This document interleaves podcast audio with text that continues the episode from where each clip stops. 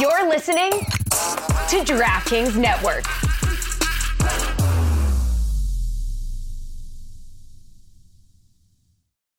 You ready? Showtime. On May 3rd, summer starts with The Fall Guy. What are you doing later? Let's drink a spicy margarita. Make some bad decisions. Yes! Audiences are falling in love with the most entertaining film of the year. Fall Guy. Fall Guy. Fall Guy. That's what the poster said. See Ryan Gosling and Emily Blunt in the movie critics say exists to make you happy. Trying to make it out? Nope. Because I don't either. It's not what I'm into right now. What are you into? Talking. Yeah. The Fall Guy. Only in theaters May 3rd. Rated PG-13. Get ready for the greatest roast of all time. The Roast of Tom Brady. A Netflix live event happening May 5th, hosted by Kevin Hart. The seven-time world champion gets his cleats held to the fire by famous friends and frenemies on an unforgettable night where everything is fair game. Tune in on May 5th at 5 p.m. Pacific time for The Roast of Tom Brady, live only on Netflix. When you need mealtime inspiration, it's worth shopping Kroger, where you'll find over 30,000 mouthwatering choices that excite your inner foodie. And no matter what tasty choice you make, you'll enjoy our everyday low prices, plus extra ways to save, like digital coupons worth over $600 each week. You can also save up to $1 off per gallon at the pump with fuel points. More savings and more inspiring flavors make shopping Kroger worth it every time. Kroger, fresh for everyone. Fuel restrictions apply. I'm Alex Rodriguez. And I'm Jason Kelly. From Bloomberg, this is The Deal. Each week, you'll hear us in conversation with business icons. This show will explore deal-making across sports, media, and entertainment. That is a harsh lesson in business. Sports is not as simple as bringing a bunch of big names together. I didn't want to do another stomp you out speech. It opened up so many more doors. The show is called The Deal. Listen to The Deal. Listen to The Deal on Spotify. So you know that Jabari Smith was just so excited to get on the floor just so that he could call LeBron old. You played against my dad, your first NBA game ever. Really? Sacramento. You feel old, don't you? You know what my favorite part of that is? Jabari probably had this thing circled on his calendar. When we play the Lakers and LeBron, I'm going to tell him and all that. Yeah. But of course, the internet will not allow anyone to have long-lasting joy. Because I don't know if you guys saw this, but Twitter did its own research. And they pulled up the box score from LeBron's first career game against Sacramento. Tell me he didn't play. Jabari Smith was a Sacramento King, but he registered a DNP CD. Wow. The caption from the tweet was, and I quote, "Pops ain't tell him the full story, though." So cold-blooded, man. Like, it was a nice moment for the kid and whatever. I also did think it was surprising when you watch the video. LeBron is clearly perplexed. And LeBron has, as we all know, this amazing memory. So how could LeBron have forgotten who was on the floor? Maybe he's getting old and he's forgetting. Nope. It's because my man was never on the floor. LeBron's taking acting classes because he's got to learn how to flop. I mean, remember? No, that's right. Yeah. And he's trying to get into the acting school there in Hollywood. He did seem pretty convinced that he didn't know about that stat. I just looked it up. Jabari Smith, his dad, played against LeBron. That is true. That there were a few games after that.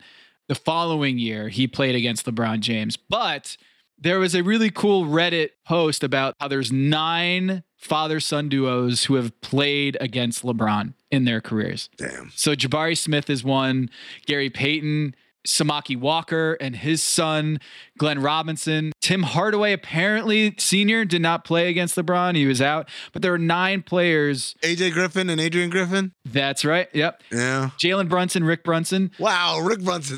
That's an upset.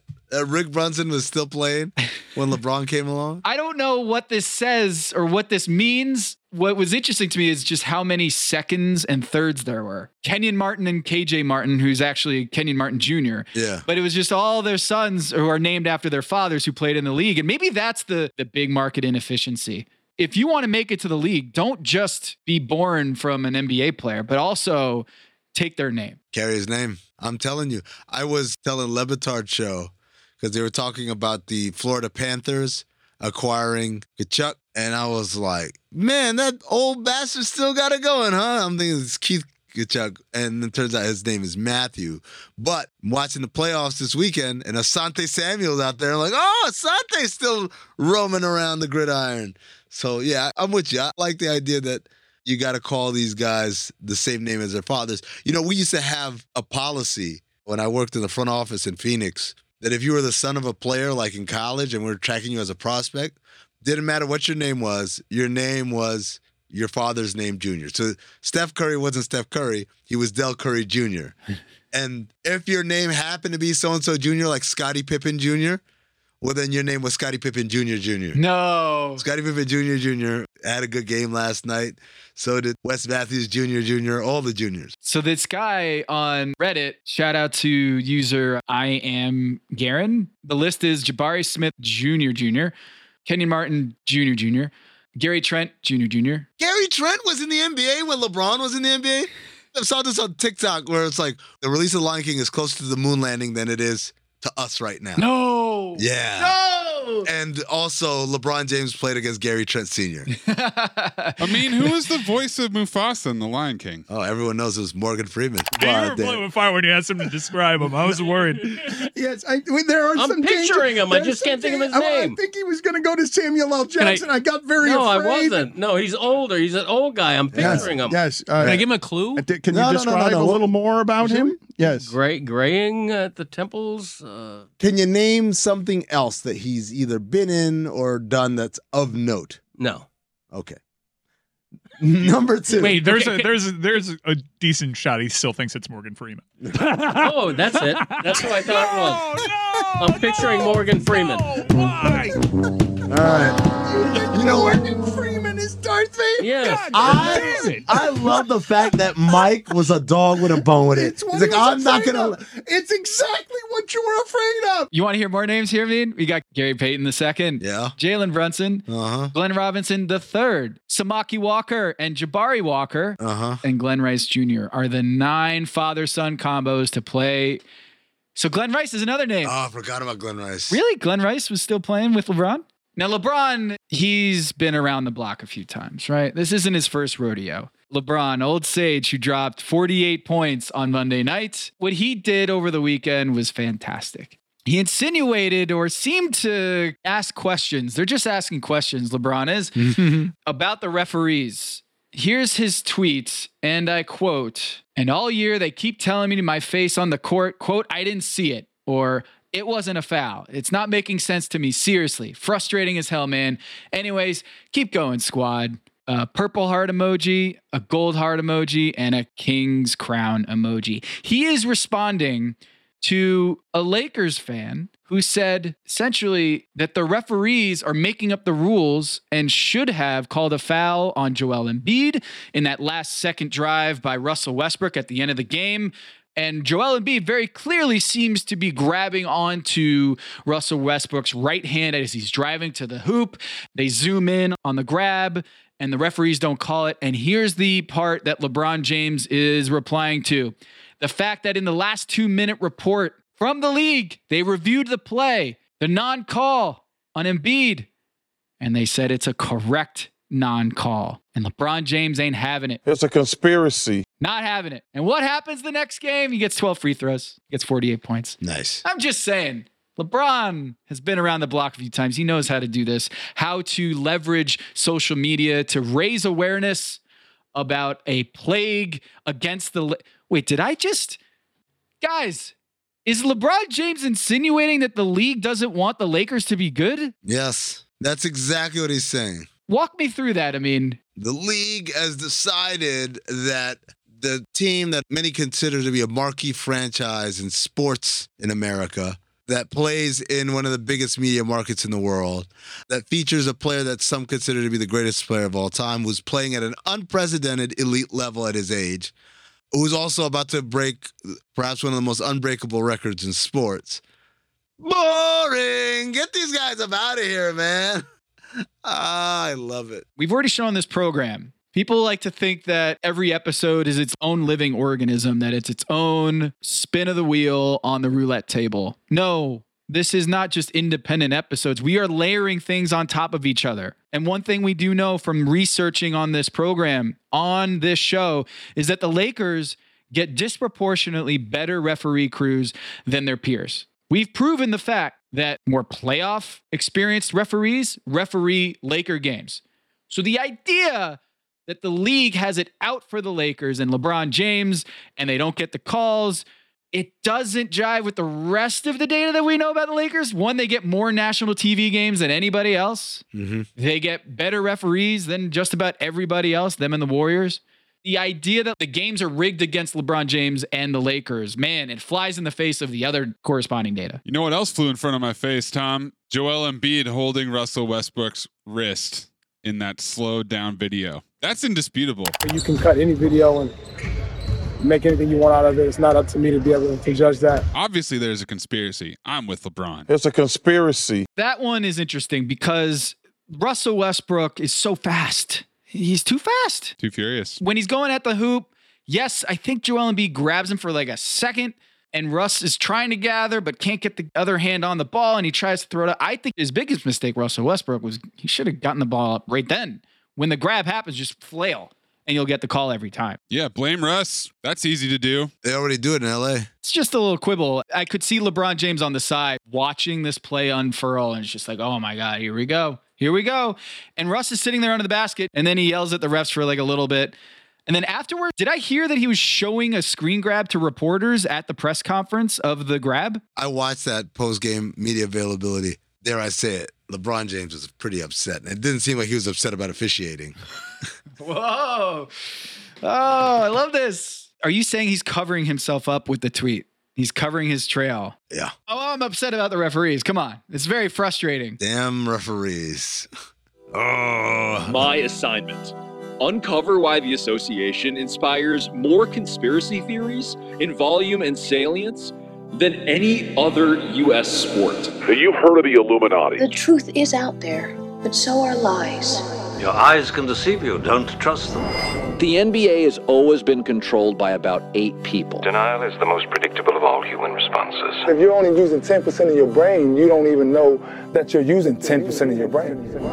The NBA Illuminati. If coincidences are just coincidences, why do they feel so contrived? The Illuminati. But you start to follow the money, and you don't know where the it's going to take you. It is unspoken. They have influence among other players. The NBA Illuminati. I don't have time for your convenient ignorance. Maybe I'm a conspiracist now as well. That's all it took. Oh, we got books, we got schools. You saw a video on YouTube. Why my eyes, sir? I've never used them before. We are the Basketball Illuminati. Basketball Illuminati.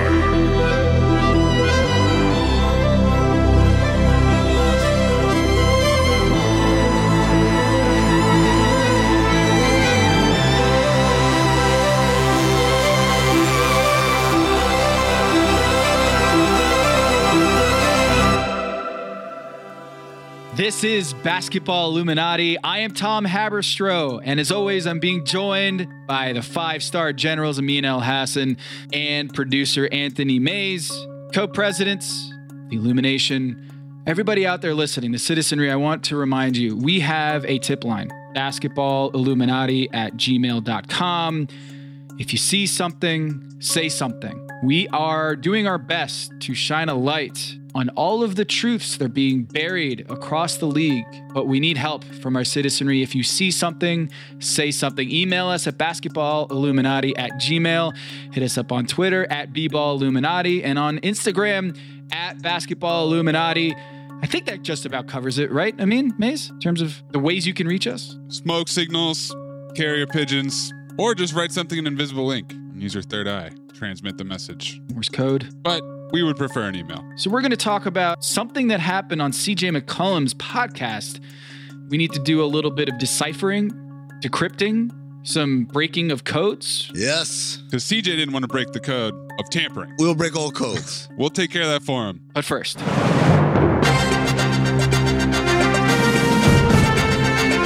You are listening to The Agenda with Tom Haberstroh and Amin El Hassan. It's funny how this happens. Immediately after our symbol for our episode depicts a hawk with a third eye. Mm-hmm. And we break the news on this program that the NBA is soon to be switching over their grid from Second Spectrum to Hawkeye Innovations. VAR is coming from the tennis courts to the soccer fields, from the AAA baseball fields to the hardwood. The NBA is going to start doing VAR through Hawkeye Innovations. And you hear that? Do you hear it? Hark, what goes there? The Hawks. Hawks are on a 3-game win streak. Nothing to see here. Oh, good for them. Yeah. 3 wins, third eye. Makes sense. Sounds like everything's all good in Atlanta then, right? Oh, not exactly. Not exactly. Our friend of the program, Sam Amick, reporting at The Athletic on Friday, inside the end of the Travis Schlenk era in Atlanta, the Hawks' new power structure and how it's impacting the team.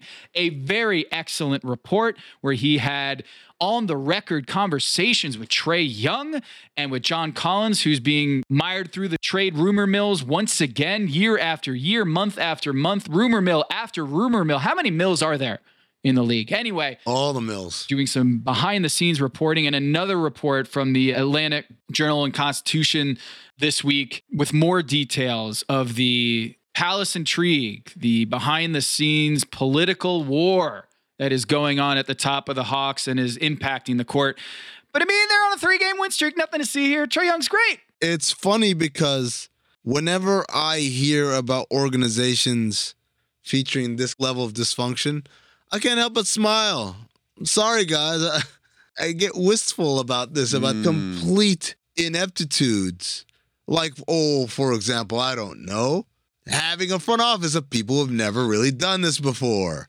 It's incredible. And look, this is not meant to be a criticism of any of the individuals, some of whom I know.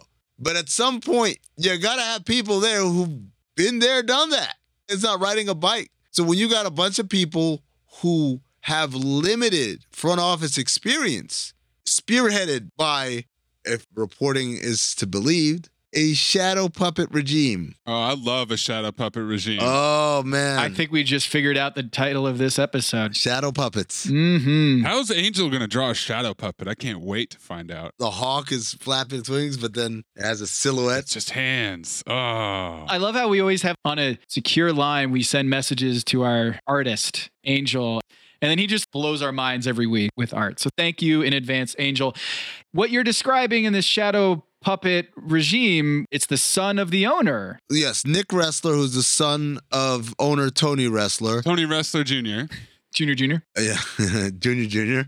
That's what Nick Ressler should be called, actually, Tony Ressler Jr. at this point, because you haven't earned the right for us to know your name. That was literally the reasoning, by the way. You haven't earned the right for us to know your name. So I remember the day Steph Curry changed from Del Curry Jr. until Steph Curry. Oh, you do? Which, ironically, he is actually Wardell Curry II. Yeah. But Tony Ressler Jr., you're out here having undue influences. What I mean by undue influences is anytime you are coming in on bold nepotism, as I like to call it, it ain't hard to connect the dots why you're here. You have to approach it with a level of patience, isn't the word, but you got to take it a little slow. Like, I think of Kirk Lakeup. It was very important for Kirk Lakeup, and to this day, if you talk to him about it, he'll tell you, yeah, I'm here because my dad owns the team. But that did not lead to a skipping of steps, particularly with regard to exerting influence on decision-making. I know that because Kirk is now the second in command to Bob Myers, who's still there. And has a podcast. Which Cold Exit. Let's not forget about that. Yeah. It's called The Tease. Travis Schlenk is now in an advisory role. Hold on, make sure you slap those air quotes on advisory there. Yes. Thanks, John Collins, for that. So the AJC has informed us that this is a title alone and that he has no actual input in the goings-on.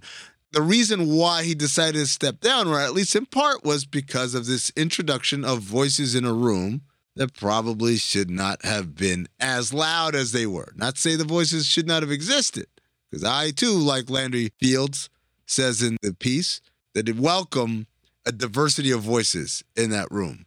One of the instances in the article is pointed to as an example of this influence is the signing of Aaron Holiday, the younger brother of Drew and Justin Holiday, who started his career in Indiana, got traded to Washington, got traded to Phoenix, and last offseason signed with Atlanta on a minimum deal. Aaron Holiday, he of career averages of 7 points and 2 assists a game. Tom, you were the one who actually told this to me, that in an interview last offseason, Aaron Holiday mentions having some ties with some guys he played with in high school. There's a story here from the Los Angeles Daily News. I mean, Khalil Simplis picks up slack to help Campbell Hall prevail against Providence in overtime. Campbell Hall's Aaron Holiday and Providence's Marcus Lovett Jr. The area's two elite sophomores put on quite a show. Yada, yada, yada. As you're yada, yadaing this, remember, this is a story of Aaron Holiday when he was in high school. And we know that Aaron Holiday mentioned having some high school ties to some folks with the Hawks. And Campbell Hall, by the way, is a school that both Justin and Drew went to. So I said, maybe there was someone else on those teams. Kind of the same way that Chino Hills gave us the Ball brothers, but also gave us Onyeka Okongwu. Right. All right, Tom, continue. Maybe we'll hear some familiar names. The game turned into the third when Holiday scored 9 points. Ryan Silverstein made a three-pointer, and Nick Ressler buried 2 3-pointers to give the Vikings a 67-49 lead. Tony Ressler Jr.? Wait, Ryan Silverstein. Where is that name? Here's where it gets interesting. Do you mean cap strategist and director of basketball administration? Ryan Silverstein? Wait a minute. Now it's all making sense. Yes. Sam's story, he says Ryan Silverstein, the team's coordinator of cap strategy and administration and a close friend of Nick Ressler's, who according to his LinkedIn page became a front office assistant for the Hawks in September 2017. You're starting to see the makings of this witch's brew. Again, I am not knocking the individual accolades of anybody involved. We all have to start somewhere. But when you hire your kid and then allow your kid to hire his buddy, and then they in turn end up signing their other buddy, dare I say it, your process might be a little tainted. Just a little bit. By the way, this is no different than we did an episode about the Charlotte Hornets and nepotism, right? Michael Jordan, Circle of Trust. The episode title, I think, was 23andMe. Oh, was it 23andMe for real? 23 and Us. That'd be great. That would have been a great name. Damn. I think that was a joke that we made at the very least. All right. The Jordan Rules was the name of the episode. Jordan Rules. Yeah. The Jordan Rules, right. So, again, you go to the Hornets organization and you see, oh, he's here because of XYZ. And when you start doing this over and over again, you begin to realize that the modus operandi is not get me the best and brightest. It's get me people I know. And let's all have a groupthink circle jerk. Well, okay. We can't give Angel that title to draw. No, groupthink circle jerk. I'm not on board with that. We're going to stick with shadow puppet regime. So, I mean, to that point, you say groupthink circle jerk. No, don't. Should I just not say that? Okay. GTCJ. Another word for it might be comfortability, because here I'm reading in the AJC, an interview with Aaron Holiday over the summer. The reporter, Lauren Williams, asks Aaron Holiday, when you were picking a new destination of where you wanted to play, what were your priorities? What were you looking for in coming to Atlanta? And Aaron Holiday says, my main priority was just somewhere I can go and be comfortable being myself. And obviously with Coach Nate being here, as someone I played for my first 2 years, so that comfortability was there. And I played with a few guys in high school who were also around here. So that was really my main thing, just being comfortable. She says, when you say that you played with a few guys in high school, are you talking about guys on the Hawks roster? He says, no, Nick Ressler and Ryan Silverstein. It's pretty sweet, man. You're an NBA player and your high school teammates who probably worshipped you because you were way better than them in high school are now front office executives. Oh, no. In that story, they hit a couple threes in that game. Yeah. Did you hear? No way. Tony Ressler Jr. was a shooter. Hand down, man down. I'm Alex Rodriguez. And I'm Jason Kelly. From Bloomberg, this is The Deal. Each week, you'll hear us in conversation with business icons. This show will explore deal-making across sports, media, and entertainment. That is a harsh lesson in business. Sports is not as simple as bringing a bunch of big names together. I didn't want to do another stomp you out speech. It opened up so many more doors. The show is called The Deal. Listen to The Deal. Listen to The Deal on Spotify. I guess the moral of the story here is when you fire, because in Sam Amick's story and Shams Charania's story in December last month, they had fired three pretty important members of their front office in the middle of the season, and Travis Schlenk steps down. This is unusual in the NBA. Tom, it's not unusual. It's usual. You know what it's called? Regime change. Except the Hawks, for some reason, didn't have the balls to be out and about it. You step on eggshells and you kind of, we're going to do this and we'll have this guy over here. But the reality is they executed regime change in the middle of their season. They just didn't want to make waves about it. So Travis Schlenk is out. And anytime you see this in the league, when they're being moved to a senior advisory role, I remember Doug Collins, when Sam Hinkie came in, he was moved to a senior advisory role. Anytime you see that, just know that there's some contract language in there that they have to keep him on the books, but he's being relegated. They're done. So Travis Schlenk, he also came from the Warriors organization, the brain trust that built the Steph Curry rise and that huge Warriors out of nowhere ascension to multiple championships. He was part of that brain trust and then went to Atlanta to create kind of like a Warriors East with Trae Young, building around Trae Young, hired a bunch of personnel from the Warriors, including their performance staff and the head athletic trainer. Yes. And was essentially like, hey, this is a really good model. We've got Trae Young, who's as close to Steph Curry in terms of pure shooting ability off the dribble, undersized, great passer. Let's build around this guy. And that era is over. So shout out to Sam for reporting this out. It's just very odd to have this happen. And the bulk of the material in the reporting was Nate McMillan and Trae Young having disagreements and having some turmoil. There was a benching, or maybe he was stepping away. And then maybe all this was just marinating in the background. It was just going to be quiet. That Trae Young was just missing a game, injured, right? The two things that I learned the most out of these stories. One was that Nate McMillan tried to quit. I wanted Joe Prunty so bad to be another head coach. It'd be so great. Whenever someone tries to quit and fails, it's always funny to me because it means one of two things. Either you didn't really want to quit. I'm leaving and I'm never coming back, to kind of get people to listen. Or you're very easily swayed. I'm leaving. No, you shouldn't. Maybe I shouldn't, right? But the other funny thing was, in Sam Amick's article, he talks to Trae Young, and Trae Young says company line talk. He talks to DeJounte Murray, and DeJounte Murray also similarly has some company line talk. And then he talks to John Collins, and John Collins is like, boy, man, shit is really hitting the fan here. You're telling me, man. Wait, why would John Collins be a little more loose-lipped? Because John Collins' official mailing address is Trading Block. Oh. 123 Trading Block Street. That's a crowded street, man. Oh, my God. And he's the longest tenured resident. Him and Miles Turner. Yeah. He's the head of the HOA on the trade block. That's a lot of month-to-month leases getting extended on Trading Block Street. I've seen so many reports of Utah being interested in John Collins, and I'm just sitting here being like, can we just get this over with? Can we just make it happen? This is like 3 years running. John Collins and Miles Turner should be traded for one another. That'd be great. They would do one of those housing swaps that Myers Leonard and Hassan Whiteside did, where they're just like, you know what? We're changing teams. Just live in my house. We'll be good. Does John Collins inherit Miles Turner's life-size Darth Vader Lego? That's my question. Ooh, yeah. See, I think that's a hang up in the trade. Or do you transport that? I don't know. They got to negotiate that out. Does Miles Turner inherit John Collins' bomber jacket?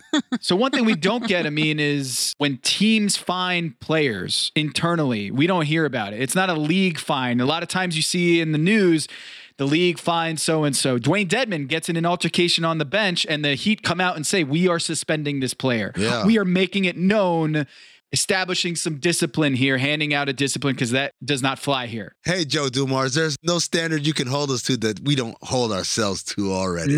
That's what that is, right? But again, Dwayne Dedman did something that was very obvious to the naked eye. On TV, we saw a Theragun go flying across the floor. Other fines sometimes are very quiet, not publicized at all. In fact, you may not know about it unless some intrepid reporter does some investigation, does some journalism, and releases it. And we learned of one such fine that happened with Atlanta, and it happened all the way back in the first round of the playoffs last year. Heat versus Hawks. Hawks are flying home after game 2 to play game 3. And Trae Young, without first clearing it with the team, decides to charter his own flight from Miami to Atlanta.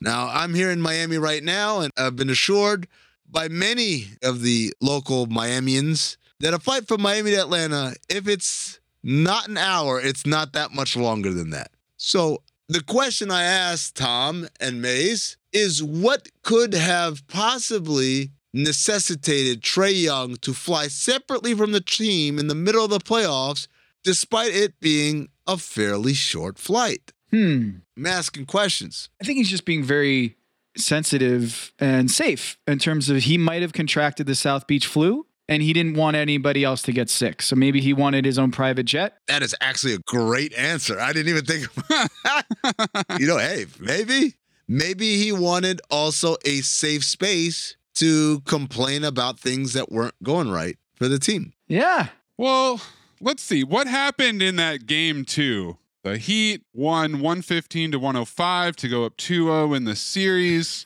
And Trae Young. Yeah, he had 25 points. What's wrong? 7 assists. Oh, 10 turnovers. Okay, that's not great. Oh. I could see a little frustration, perhaps. Oh, game one, though, he did shoot 1 for 12, 8 points, 6 turnovers. So not the best two-game swing for Trae Young. Do you think they hung back and waited for him? Do you think they knew before that he was just not going to go on the team plane? Because you don't leave with your star player not on the plane. This sounds to me like he left first. That's my reckless speculation here. I don't know. It's Miami. This ain't Cleveland. But that goes against your theory, Tom. I'm just saying they had a game on the 19th and then game three was April 22nd. So they had 2 days off between the games. Wouldn't be the first time. So you're imagining that they're on the tarmac, everybody's on the plane, and Trae Young is nowhere to be found. And they're waiting for him and they're calling him up. Yo, straight to voicemail. Where you at, Trae? That might be the case. Or he just turned off his phone and was MIA, no pun intended, after the game. I don't know. But we will find out probably next week, because last week we talked about Hawkeye. This week we talk about the Hawks. And then sure enough, we'll probably find something that happens ahead of the trade deadline. Maybe there's some retribution in the media for all these reports out there. Maybe the Hawks, after a 3-game winning streak, will either trade somebody or shake things up. And finally, maybe John Collins will switch residences on Trade Block Street. We just don't know, but it's very odd to have this all happen a month before the trade deadline. Tom, you know what a shadow puppet regime can't survive? What's that, Maze? A bright, shining light. Now it's time for Annie's secret message for you members of the Secret Circle.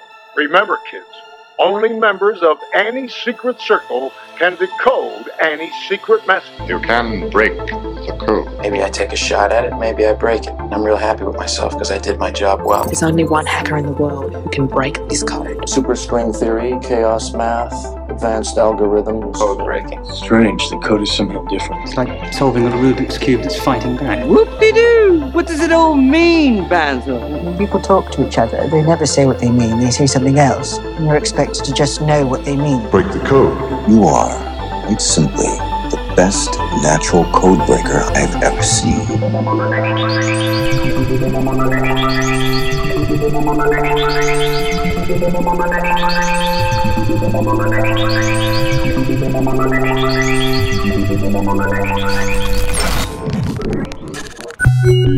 Oh, so really cool. Our friend Izzy Gutierrez breaking some news about the Raptors. He's reporting that some Raptors players are unhappy. I saw the clip, the video. Because they're unhappy. Wait, it wasn't Izzy reporting it? What? Yeah, I was a little confused there, Tom, where you were going with that. I mean, Izzy's in the clip, but he's not talking. Who's reporting it? It's none other than president of the Players Association, CJ McCollum. Oh. Our rival podcaster. I think in terms of what they need or what they're lacking, something's going to happen. I don't know what. There's rumblings about certain players on the team not being happy and due to tampering. I can't speak to that, but right. I think they're going to move someone at some point. I don't know what type of picks they have lined up, but something needs to change because they're way too talented to be struggling the way they've been struggling throughout the season. They got too many good pieces. They got too many guys who are not only impactful and quality NBA players on that team, but that would be impactful and quality players on other teams and probably have larger roles depending on who they decided to move. All right. I mean, you've been around NBA players in locker rooms. Yep. What's going on here? We need to break this down. We need to decipher, decrypt what CJ is doing here. We don't do this segment every week. So whenever we do, I like to explain to everybody what that means. A code breaking works on two levels because on part of it is that these NBA players speak in cryptic language, right? They're giving us the outline, but they're not telling us oftentimes what's actually happening. But the other part of code breaking, the reason why they won't tell you is because they don't want to break the omerta that is the brotherhood of players. You broke the code. Dillon Brooks broke the code. And that's where we come in for a second dose of code breaking. We're going to break the code and translate it for you, but we're also going to break the code and break the silence and tell you what shouldn't be told. So CJ McCollum knows something. He knows of some unrest. And how would he know this? What connections does CJ McCollum have to the Toronto Raptors?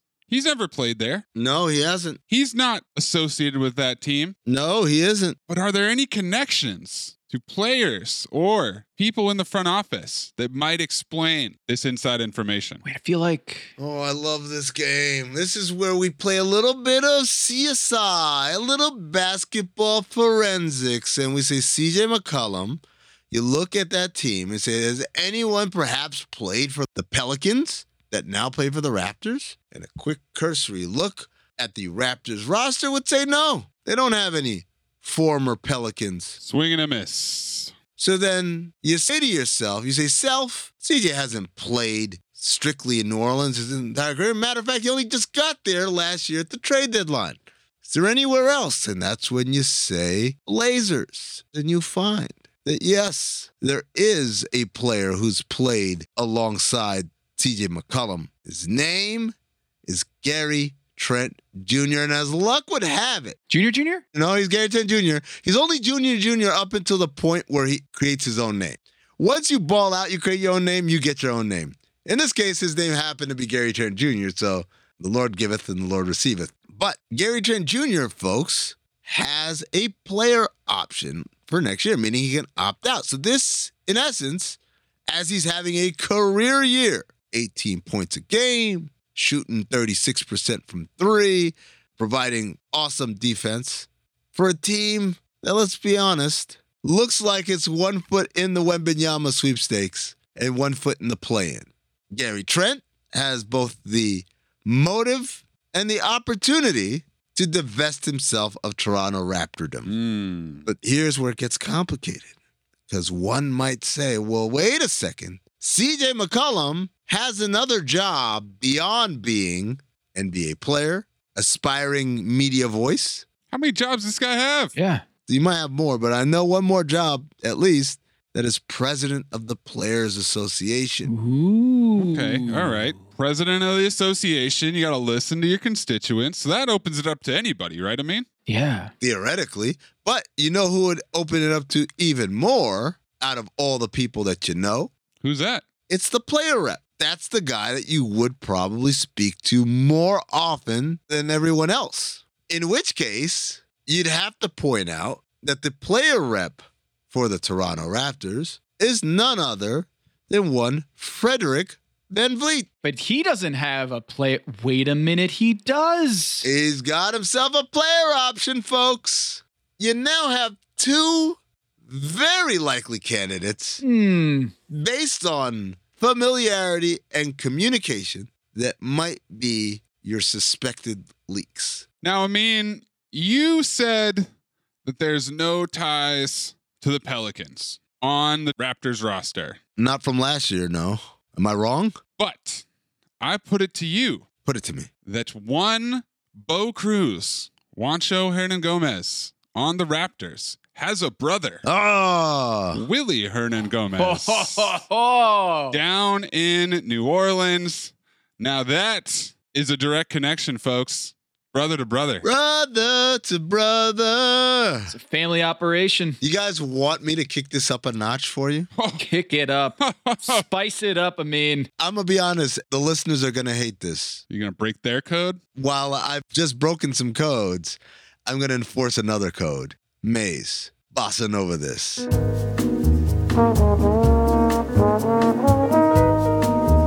You knew what he did.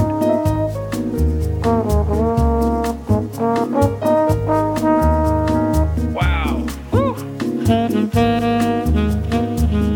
It's been banished.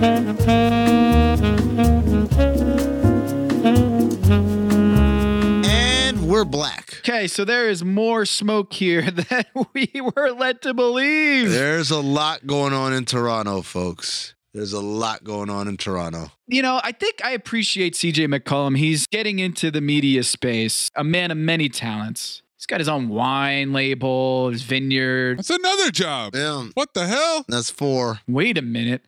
Who's his bit? No, I'm just kidding. Who's his business partner with his Masai Ujiri? OG Anunoby. Yeah. Fellow wino. The Anunoby Reserve. It makes sense now. The source of the leak. There's a little wine leaking from the glass. There's a crack in the foundation.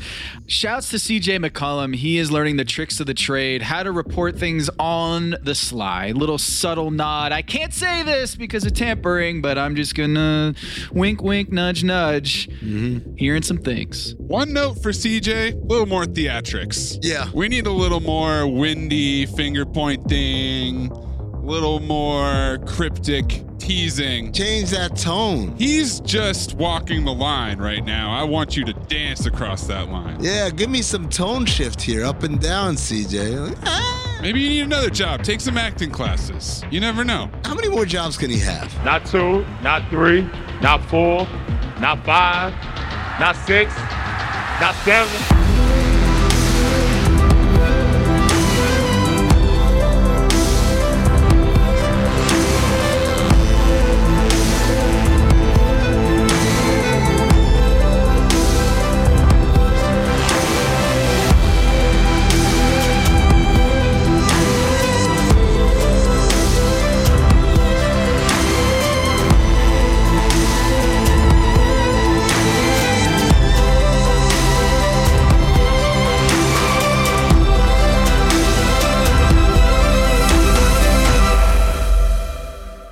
I mean, you really wanted to get into this Bob Myers podcast. I know you're thrilled. I know you rated, subscribed, resubscribed, downloaded. You're all in on this. Hey, millionaires, stop coming up with podcasts. I need this shit, man. This shit pays my bills. What could he possibly pod about? Books that he's read? From Omaha Productions, I mean. Warriors general manager Bob Myers has spent his life in the basketball world. From a national title at UCLA to his success as an NBA agent to building a dynasty as a premier executive for the four-time champion Warriors, Myers has learned to be a leader at the highest level and lead by example. With Bob Myers, Myers sits down with leaders from every walk of life, sports, entrepreneurship, politics, and entertainment to share their experiences and the lessons learned along the way. Buddy, the trade deadline's a month away. The draft ain't too much fun. Like, you got shit to do, man. There's no way you got time every week to sit down and talk to some leader from something else. I mean, I get it. You're trying to capitalize and monetize the incredible success you've had. And I'm all for it. But man, I just didn't need another podcast out here. Bob, I just didn't need another one, man. I don't know. Make a wine or something. Yeah. Go make a wine, asshole. Grow some grapes, Bob. Draymond's got a pod. I think Steve Kerr's got a pod. Iguodala, which we love, by the way. Of course. No, Iguodala's fine. That one can stay. What's he doing, man? He's going to practice. He's getting treatment. He's got time on his hands. By all means, Draymond Green. Maybe you should be watching a little bit more film. And say, I mean, he's got time on his hands. No, you said millionaires. You said millionaires. Yeah, but not millionaires who should be busy. I mean, like, come on. Dare I even bring up Austin Rivers' new podcast? I'm sure you're thrilled about that as well. Oh, my God. Oh, where he complains about players not knowing how to play. I was like, wait, what? Hold on, I'm going to watch Blake Griffin's impression of Austin Rivers one more time. You guys, we're losing the little things. I'm like, we?